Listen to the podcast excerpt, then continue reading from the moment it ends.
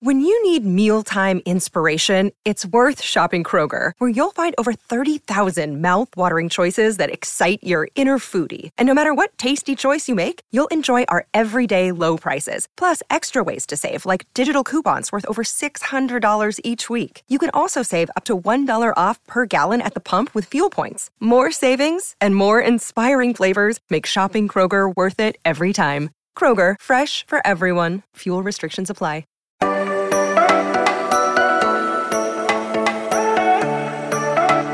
Yesterday was Taco Tuesday. You know, I have to sneak that one in. Today is Wacky Wednesday, Hump Day, whatever you want to call it.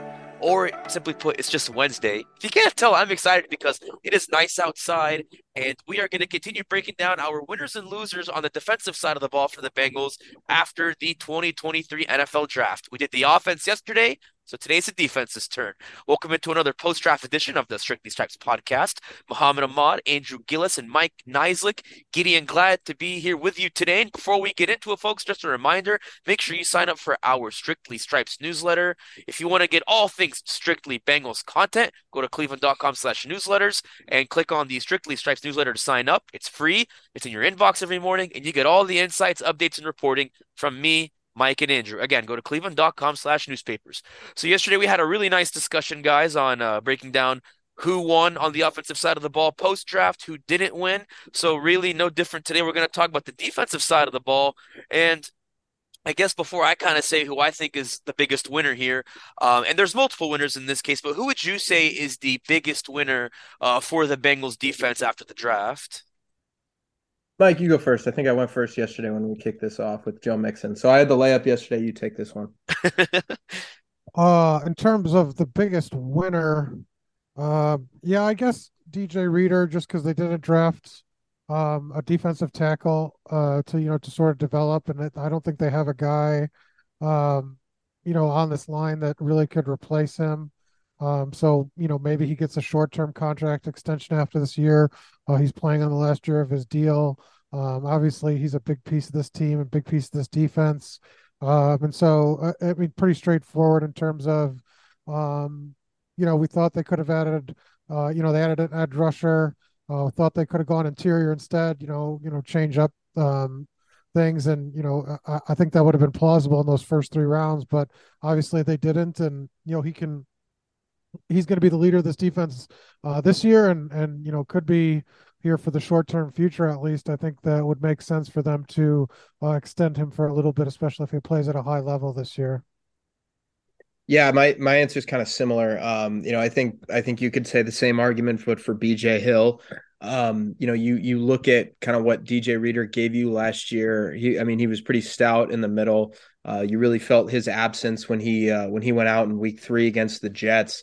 So, I mean, you're talking about a guy who, I mean, you you have D J who's in the middle playing really well.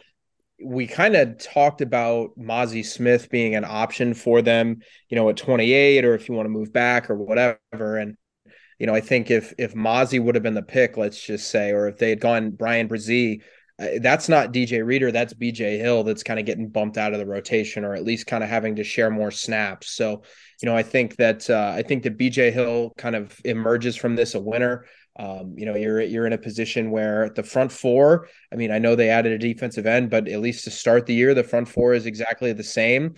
Uh, I don't think that we really anticipated Hubbard or Hendrickson being kind of boxed out, you know, even with a Myles Murphy pick. I don't think we think that now. And uh, I, I just think that if there was a defensive tackle pick, Um, it, you know, D J Reader wasn't really going to be kind of on the outs. It was going to be B J Hill. And yeah, you can talk about the future, but, uh, you know, I think B J Hill's job, or at least his playing time, was kind of a little bit in jeopardy for twenty twenty-three. So I think, uh, you know, them not adding an interior guy really, really helps him. So, Mike, do you, do you agree with Andrew? Do you think that, uh, you know, obviously you mentioned D J Reader, Mike, or I'm sorry, Andrew says, Uh, B J Hill. I mean, do you think B J Hill really is a winner? Like, do you think a, a defensive tackle pick would have affected him as much as D J Reader? Well, I, I think, um, you know, B J Hill has one year after this on his deal. He does. So, um, you know, and the dead cap money on him is three point three million dollars, a little higher than they'd probably like to, to sort of part ways with him. So just in the short term, I just think that Um, he wasn't as sort of much jeopardy in, in terms of, you know, future wise. Uh, D J Reader's obviously has a contract uh, up after the season. So that's why I kind of uh, went the route that I did. I think B J Hill will be here next year uh, just based on, on his, uh, on his contract. I mean, they didn't cut anybody this year really for, for cap savings. And so uh, three point three sounds like too steep of a hill to climb. Um, so that's why I didn't list him ahead of Reader. Yeah, I was going to say, um, much like you guys, uh, especially with Mike's pick, I was just going to say D J Reader. I think that is the biggest one out of the other ones, which we'll get to. But I think with him, I mean, he's in a contract year. He's nearing the age of thirty. And, you know, the Bengals, like we've mentioned, other than like quarterbacks, obviously, they don't really like to extend guys past their thirties, with some exceptions, such as A J Green, for example, who aren't quarterbacks. But even then, he left the team at the age of thirty-three. So they don't like to go too far with guys in their thirties. So does it mean they move on from him? Uh, not necessarily, but you could argue, since they didn't get somebody in the draft, do they maybe entertain a short-term extension? Absolutely. It's very much possible, uh, especially if he stays healthy next year. You know, after he missed seven games last year with a knee injury, he stays healthy. He puts up the same numbers as last year, if not better. There's a strong case for that, especially if they can make it work with the post Joe Burrow cap savings, as I like to call it. But I think another winner, or I guess you could say winners out of this too, are Josh Tupou and more specifically Zach Carter. I was wondering if they were going to get a defensive tackle to maybe complement Carter or kind of have him compete for that backup spot behind D J and uh, D J and B J. I love saying that, behind D J and B J. But, you know, as much as Zach Carter did well against run defense last year, much like the rest of the defensive line, he needs to be better as a pass rusher. Clearly, they see a lot of potential in him. Do you guys think that Zach Carter got a win from this draft as well by them not picking a tackle? Uh, yeah, I think you could kind of make that case, but um, yeah, I, I think that w- when you look at the the front four, there, it's a lot of it's a lot of bodies there. So I think, you know, there's there's a lot of guys there that, you know, are feeling a little bit more pressure, which we'll get into later. But um, you know, I think that if you didn't have a guy come on the interior, I think that that matters. So um. Yeah, I think you could make that case. I don't know if he's kind of up there in the same ballpark as Reader and Hill, but uh, yeah, I mean, I think you could. Um, I think you could make a case that he's a, maybe not a, a winner, but it, he's in a better spot, like a slightly better spot. It's kind of a a very, very, very modest win. Yeah, yeah. In terms of Carter, I mean, what he was drafted what, third was round, this third round. He so, was. I mean, they were going to give him some more time, so I I don't know how much of a win. When that was for him. Yeah, I mean, obviously, like you said, he's still very young. And, and in his defense, you know, he was thrown into the fray with those seven games I mentioned that D J Reader missed. And again, like, his strength was in the run game. Uh, they were impressed with that, I think. But, like, obviously, the pass rush has to get better just as a whole for everyone. Um, but, you know, Andrew, or no, I'm sorry, not Andrew, Mike. I'm getting you guys mixed up today. Mike, you were saying earlier that, you know, the possibility of picking a D tackle in the first three rounds should have been entertained. I mean, do do you think, even with Myles Murphy, not taking away from that pick, like, do you think rather than maybe a D J Turner or a Jordan Battle, it would have been just as safe, if not safer, to get a defensive tackle? Like, do you think they might have missed out on somebody this year that could have been used for depth behind D J and B J? No, my point was is I thought there was a scenario where instead of going Myles Murphy, they went with an interior guy instead. I think, um, you know, Murphy was the pick just because of where – Uh, him sliding to twenty-eight made him obvious. I didn't think that this interior class, um, you know, uh, I think D J Reader talked about how there was no true, you know, there was four or five guys that were really true nose tackles that kind of do what he did. And, um, you know, one of them was Jalen Carter, obviously. Uh, Smith was the other, but, um, you know, it, it just it just didn't line up for them like that. But I, I my point was more that Um, if they had gone an alternate route, I don't think anybody would have questioned that. Just because I, uh, you know, I thought, you know, pe- people talked about how defensive tackle, um, you know, behind those starters too was very similar. They just decided to go on the edge, which I, which I was fine with because Murphy was kind of the best value at twenty-eight. I know we talked a little bit about this on Thursday when, you know, the pick was in and we did our post-draft podcast, but let's assume Murphy's off the board by that point, but you still have Bryan Bresee, who obviously went the pick after to New Orleans. Would it have made sense to pick Bryan Bresee with that pick, or should they have entertained somebody like a Michael Mayer if, you know, it's really between him and Bresee at that point? What? Like, assume, like assuming, let's say Myles Murphy was off the board. Like, he's not there at twenty-eight. He's gone. So it's really going to come down to Bryan Bresee, and Michael Mayer, who was obviously still on the board. Like, would you still pick Bresee and, you know, focus on the defensive line? Or do you think, oh, at that point, it's not worth it? You got D J Reader, just go get someone like Michael Mayer and get the best tight end on the board.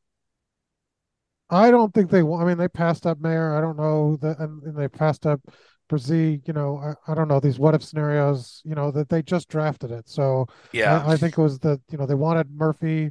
Uh, he slipped to them, and that was pretty good value. I mean, I, I think what if after the draft five minutes, I mean, you know, you know, if Murphy doesn't work out, I think there's, you know, you obviously start to kick yourself, but at this point, I think they're happy with what, how everything unfolded.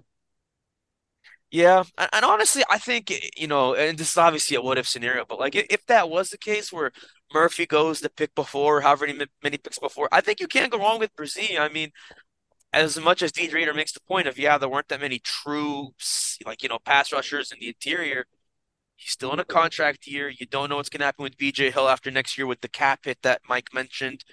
And you don't know if – who knows? Maybe Zach Carter doesn't give him that juice in the pass rush they want, and then maybe at that point – you can kind of take a, you know, a deep breath and say, well, we got Bryan Bresee, so we're good. But that's all what ifs. Um, I could be completely wrong in saying that. As far as other winners go, I, I don't even know if this is, like, fair to say, and this might be kind of silly, but obviously, you know, we're thinking, oh, they're not going to get a safety, but they got a safety. Maybe the same logic, the same logic applies to linebacker, where it's like, oh, they don't need a linebacker, but they get a linebacker.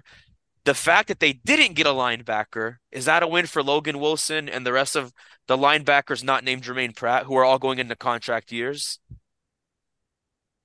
Um, I, I don't know. Um, you know, the team the team extended Jermaine Pratt. Um, and yeah, you, you kind of knew that those guys were going into contract years, but I I'm not sure that I, I'm just not sure the upside there with Logan Wilson.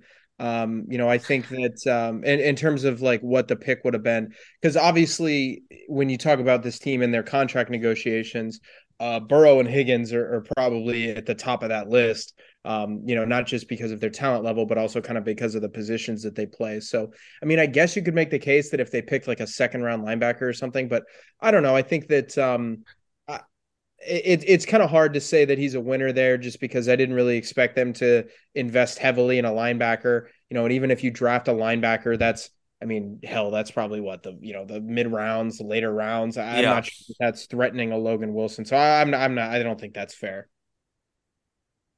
Yeah, I agree with what Andrew said. I, I didn't really see that as a scenario. Linebackers already undervalued. You got Jermaine Pratt locked up. I didn't really see a scenario where they were going to draft one. I didn't, I don't, I, especially at the first three rounds. So I don't think that's a necessarily any reflection, you know, or impact on, on Logan. I was surprised to see how far Ivan Pace fell. I, you know, obviously there were projections that had him in the third round, fourth round. He goes undrafted. I think he signed uh, an undrafted free agent contract with the uh, Minnesota Vikings. So hopefully that works out for him. Cool guy. I got to talk to at the Combine. But I was wondering, though, maybe once they got to the seventh round, if they were going to go with him, if they were going to go with some of those other linebackers that were available for special teams. Um, obviously they didn't. They went with D J Ivey, who – Uh, we're going to talk about a little bit in the second half of this podcast. But, yeah, I mean, really, I, I think beyond those defensive linemen, I guess those are your only real winners on defense. I mean, do you are there anybody that we're, we're not thinking of right now? Or do you think those are just your main winners is the D linemen that didn't have to worry about competition?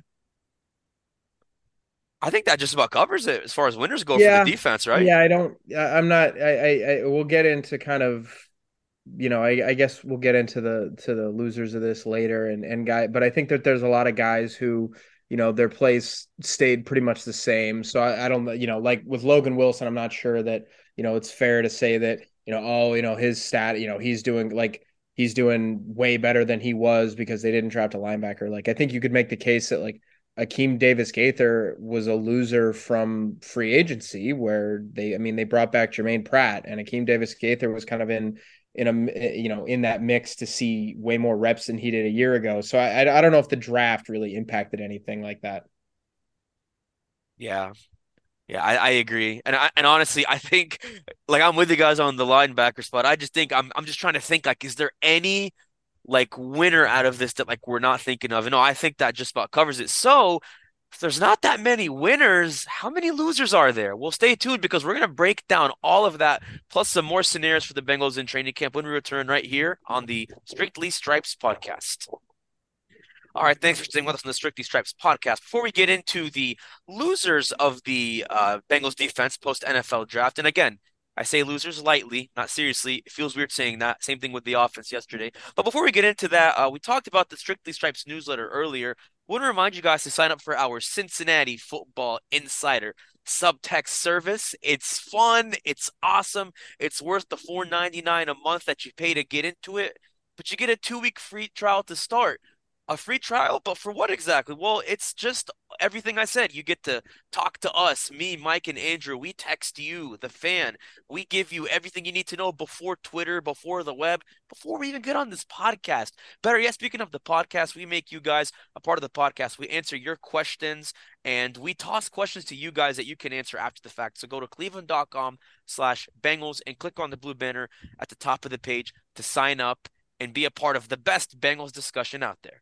So we mentioned the winners for the Bengals defense for the post-N F L draft depth chart, but I think there's a lengthy list of losers to go through. Um, and there's quite a few names I want to get to, but before I even go through the list, who would you all say was the biggest loser uh, after this draft for the Bengals defense?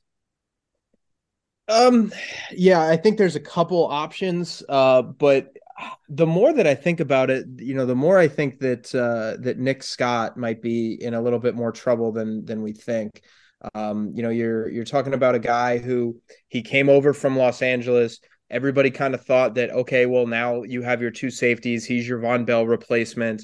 You know, it's going to be Dax Hill and Nick Scott, and everything kind of seemed hunky dory there. Um, then the team goes and drafts Jordan Battle in the third round, and you know, while Nick Scott is a veteran. He's going into his fifth year. He's been around the block. He's played in big games. You know, you can kind of list all of that. Uh, you don't draft a third round pick for, you know, for the sole sake of, oh, well, he's going to be a special teams guy and that's it. Like, you know, I think when the Bengals talked about him, they were obviously very excited about him um, and Jordan Battle, that is. Uh, you know, they were obviously very excited about bringing him in, and they kind of mentioned that, yeah, well, special teams is immediately where he's going to play, and he's immediately going to be a, a factor there for us. But I, I think that, you know, you don't have a much of a financial investment in Nick Scott. Uh, you don't have a, you know, a terribly large draft investment in Jordan Battle. I think that that's kind of a sneaky camp battle because everybody had just kind of written that position off and said, okay, well, there's your two starters and, you know, there you go. And that's going to be the, that's going to be the, the, the, the duo at the back end for the Bengals. Now I think that there's a bit of a battle there, so no pun intended. So I think that, uh, you know, I think that Jordan Battle and Nick Scott are going to be in a, uh, you know, in kind of a, a competition in training camp. And um, I, I, I just didn't see that one coming. I don't think a lot of people did. So I think it's fair to call Nick Scott a, a loser of the draft. Yeah, I don't know. I, I'd, I'd have a hard time seeing him start basically two rookies back there. Um, uh, you know, I think you'd take a lot of lumps in that secondary uh, without any experience. Dax Hill kind of admittedly said, Um, you know, he basically didn't really learn that position all that much last year. Uh, was bouncing around at other spots. You know, free safety I'm talking about. So yeah, you're starting two rookies. Um, you know, I, I don't know. Maybe midway through the year they could make that transition, but um, obviously it amps up the pressure a little bit. But I, I mean, I, I don't think he expected to come in and just kind of get ha- handed the job. Um, so you know, I'm not sure how much. Uh, we'll see. You know, I, I think it's possible, but uh, like I said, this defense, um, you know, they need to play at a high level right from the start. And I think it'd be hard to have it all kind of rookie secondary, you know, safety safety tandem in the secondary.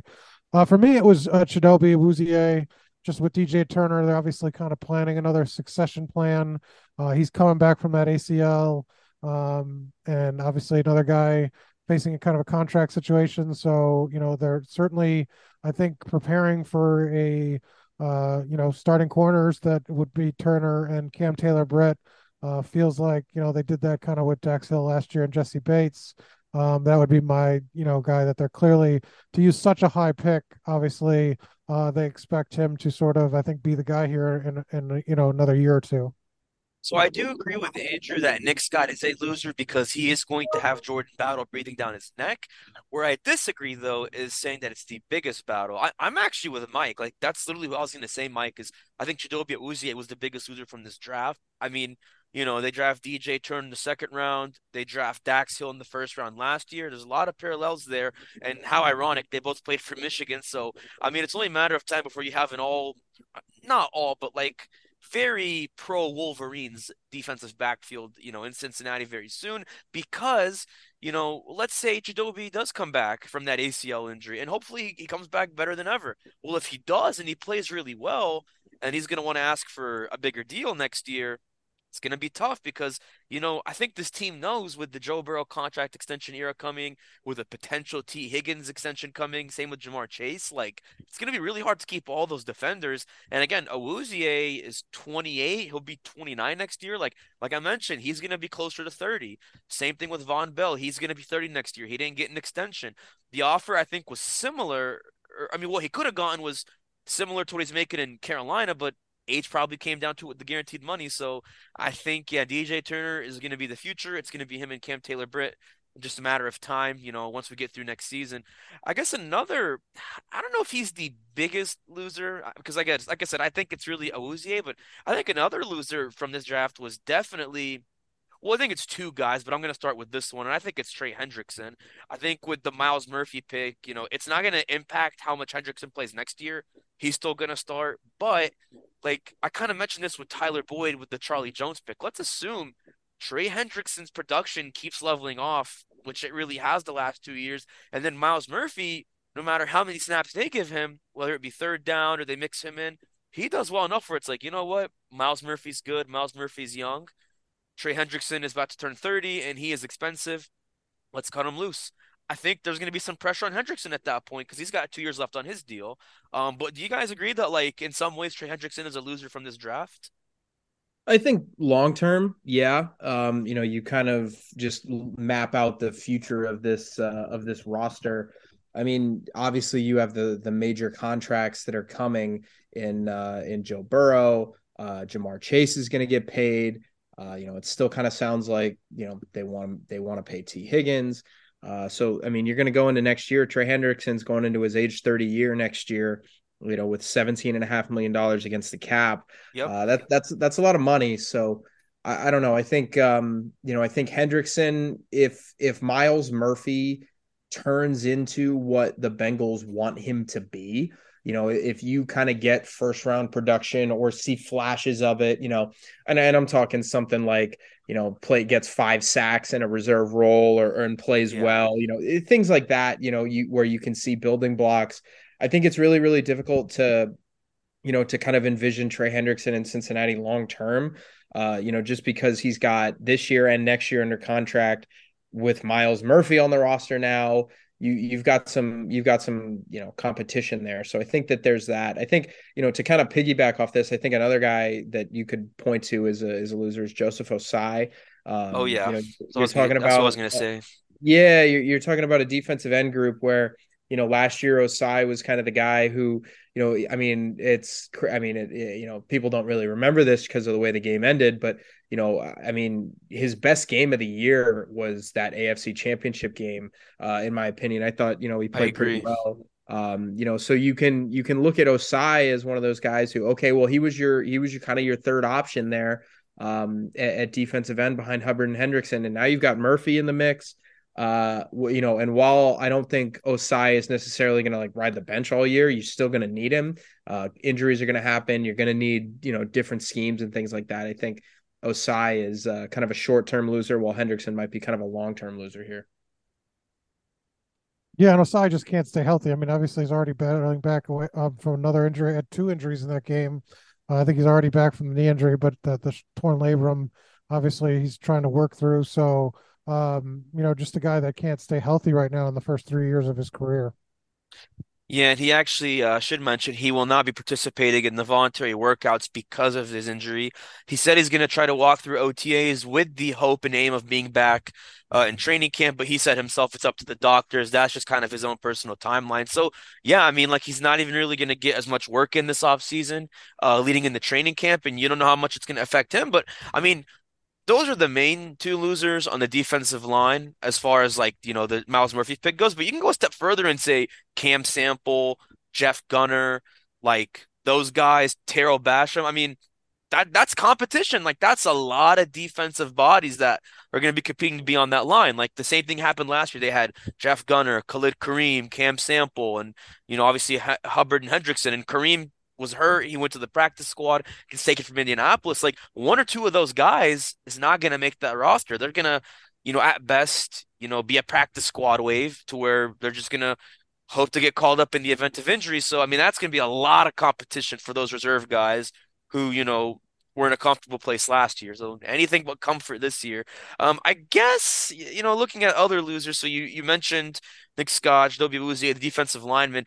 I mean, I'm just saying this to throw this out there. This is probably pointless, but I mean, we should mention the Bengals got not one, but two cornerbacks. They get D J Turner. They used that last seventh round pick with D J Ivy. That essentially guarantees that, like, Eli Apple and Trey Flowers are not coming back. Um, I, I think that was already implied, to be honest, because I think if they were going to be back, they would have been back by now. But those two picks essentially confirm that. So if you want to go a stretch and say Eli Apple and Trey Flowers are losers, not literally speaking, um, I would say that's the case. You know, but again, that's just a stretch, kind of like the Logan Wilson pick. Um, but who, who else would you say, whether it be other positions or depth-wise, who would you say also lost from this, you know, Bengals defense? Or you think that just about covers it? Well, I, so we need to mention it because we didn't do it yesterday, and there's not really a way to fit it. Um, you know, Drew Chrisman, obviously, I think is that's is, fair. Is, that's fair. Yeah, I, I didn't know whether to kind of throw that on the offensive or defensive side of the ball. Um, I mean, but the Bengals picked a punter. Um, whenever you draft a, a specialist, it kind of sends a message to the other specialist at that uh, that's that's on the roster at that point. Um, you you draft a guy who, you know, has really good hang time. That's kind of the not or the you know the thing when you talk about Robbins coming from Michigan. Everybody everybody kind of hypes up his uh, his ability to do that. You know, he didn't have a touchback last year.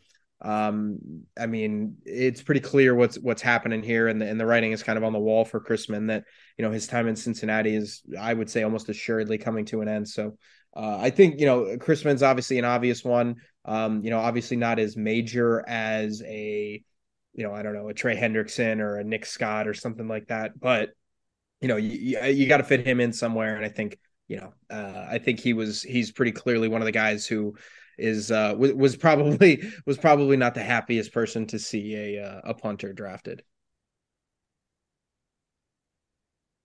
Yeah, no, I, I was gonna say that that is fair. Like, I, we didn't get to him yesterday because special teams is just kind of a weird area. We we mentioned Trent Taylor, punt returner, Charlie Jones, but yeah, that's a big one.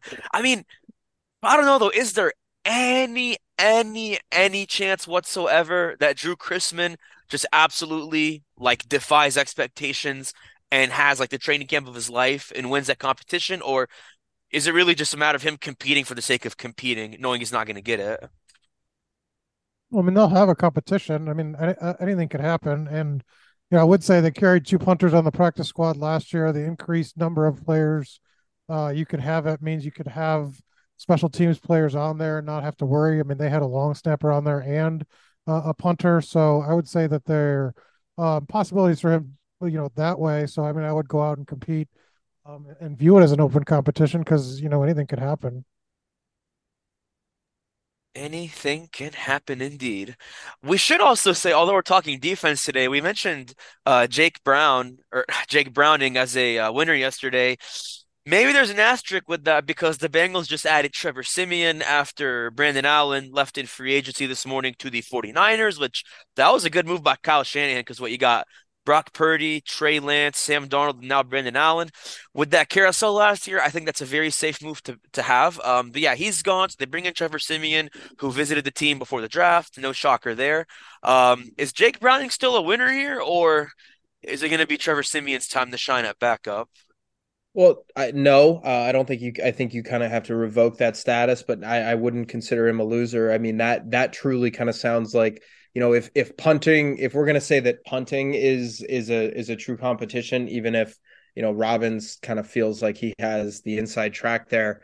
Uh, a quarterback feels like truly a uh, a competition that kind of feels like something that, you know, that can come down to preseason games and stuff like that. So. Yeah, I, I think that, uh, you know, you probably have to say that Browning isn't a winner at this point. Uh, I mean, they're probably going to bring in another quarterback arm just to kind of have a camp body there. But um, yeah, I mean, you're you're going to have a backup uh, competition for for Joe Burrow, and um, Jake Browning kind of sounds like he's going to be given any, any every indication, or we've been given every indication, excuse me, that uh, Jake Browning is going to have a chance to win that job. So. Yeah, I don't know. I think that it's kind of fair to say that, uh, you know, he was hurt by the Trevor Siemian signing, but, you know, I don't think it necessarily means he's doomed or anything like that. So. I still think you need to, you want to keep a veteran around. I mean, just because Jake Browning wins the job, um, he still hasn't played in a game. Uh, and I think that'd be pretty scary uh, to have that as your primary backup quarterback. Yep. Yeah. I'm going to say there's really not much there other than that. I agree with all of that. Uh, just to wrap up. So, I was thinking about this yesterday because I, I don't really watch the N B A that much. I, I don't know if you guys watch it that much either. I think you've mentioned it on this pod. I, I know you do a little bit, Andrew. Mike, you don't watch N B A, do you? No. So the reason why I bring this up is because, like, there. So we're in the conference semifinals, you know, in the N B A playoffs. And on the Western Conference, you have the seven-seeded Lakers and the six-seeded Warriors. Eastern Conference, you have the eight-seeded Heat, which that is still crazy to me. The eight-seeded Heat. In the five-seeded Knicks, meaning all four of those teams had to have some pretty big first-round upsets to get to where they are, you know, in the semis, which makes me wonder, with that same logic, are we ever going to see – okay, so two parts to this. So the first part, are we ever going to see a seven-seed in the N F L win a wild-card game? We've only had this for two years. We're going into year three with a seven-seed. Is it, is it going to happen, or is it just – is it kind of like the sixteen-seed in the N C double A tournament where it's like, yeah, good luck? Well, I was, I was going to say, yeah, it's certainly not that. Uh, I mean, I mean, you're, you're, the, the last, I mean, we've had four seven seeds. Uh, the twenty twenty-one Eagles, uh, they were they were nine and eight, and they were kind of on the rise. Um, and they ran into the Buccaneers, and you have they the got Steelers. Crushed. They were, I think, like nine, nine and eight, or no, they they tied the Lions that year, so they yeah. were nine, seven and one, and that team was kind of a shell. And you've got the nine and eight Dolphins this year. You've got the nine and eight Seahawks this year. I don't, it's going to happen because, I mean, you're going to have a team, you're going to have a seven seed, you know, you're, uh, you're going to have a year where like a team gets, you know, they're twelve and five and they split the, you know, they win the two seed because of whatever. Um, but yeah, I, I mean, it's going to happen. I just, uh, when you start to get kind of down, down the list of, of teams, it's, it becomes a lot more difficult to to find really good quarterbacks. And, you know, in typically in these situations, you want to lean on really good quarterbacks. So uh, a lot of these games have been blowouts uh, in the, in the two, seven game. Uh, I know Miami kept it close this year, but Buffalo did kind of run out of gas towards the end of the year. So um, I, I, I don't know. I think, It, it, you're not you're not ever going to see parity like you see. This is typically weird for the N B A. I think a better example would be the N H L. Like every year in the N H L, there's always major upsets in the Stanley Cup playoffs. Um, you know, you see like the the the best regular season team of all time just lost in the first round of the playoffs in Game Seven, and you know, while it's a huge upset, everybody kind of went, yeah, well, that's hockey. I, it just kind of feels like uh, you're you're never going to have that level of parity, um, and I think you know it's it's gonna. You look at the years that go by. Typically, the teams that make it are, are the higher seeds. So, yeah, I I don't see why you wouldn't. I mean, it's only been in place two years. Yeah, uh, two six seeds have made the Super Bowl before. Um, you know, you're going to have a situation where quarterback misses the first eight games. You know, a starter comes back, they make the playoffs, and they're the best team. Uh, you know, in the league necessarily with that guy, and that, but they just didn't have him, so they have a lower record. And I don't know that the comparison's apt with the N B A anymore because, I mean, better teams, load management. I mean, your stars are resting, uh, you know, a third of the season. So, I mean, they basically say uh, the regular season doesn't matter. So, you know, I don't know that that, that comparison's fair. The N F L uh, is much differently structured. does the seventh seed ever make the Super Bowl? Sure. You know? Yeah, sure. Why not? Maybe a team's I, quarterback. Maybe a team's quarterback gets hurt midway through the year, and they finish the stretch seven and one, and then they make it as a nine and eight record, and they go to the Super Bowl. I don't know. Sure. Why not? I mean, who loves? Yeah, I mean, I mean love yeah, parody? It's hard to know with with with kind of without specifics there, but I love parody. I hope you guys do. Well, anyways, that is all the time we have for today. That rounds out our N F L draft recap. Uh, stay with us. Tomorrow we're going to do a sort of reset, if you will, of the depth chart and look at the biggest storylines going into the rest of uh, voluntary workouts before O T As and the rest of the offseason. But once again, for myself, Andrew and Mike, I'm Muhammad Ahmad. We will see you on Thursday.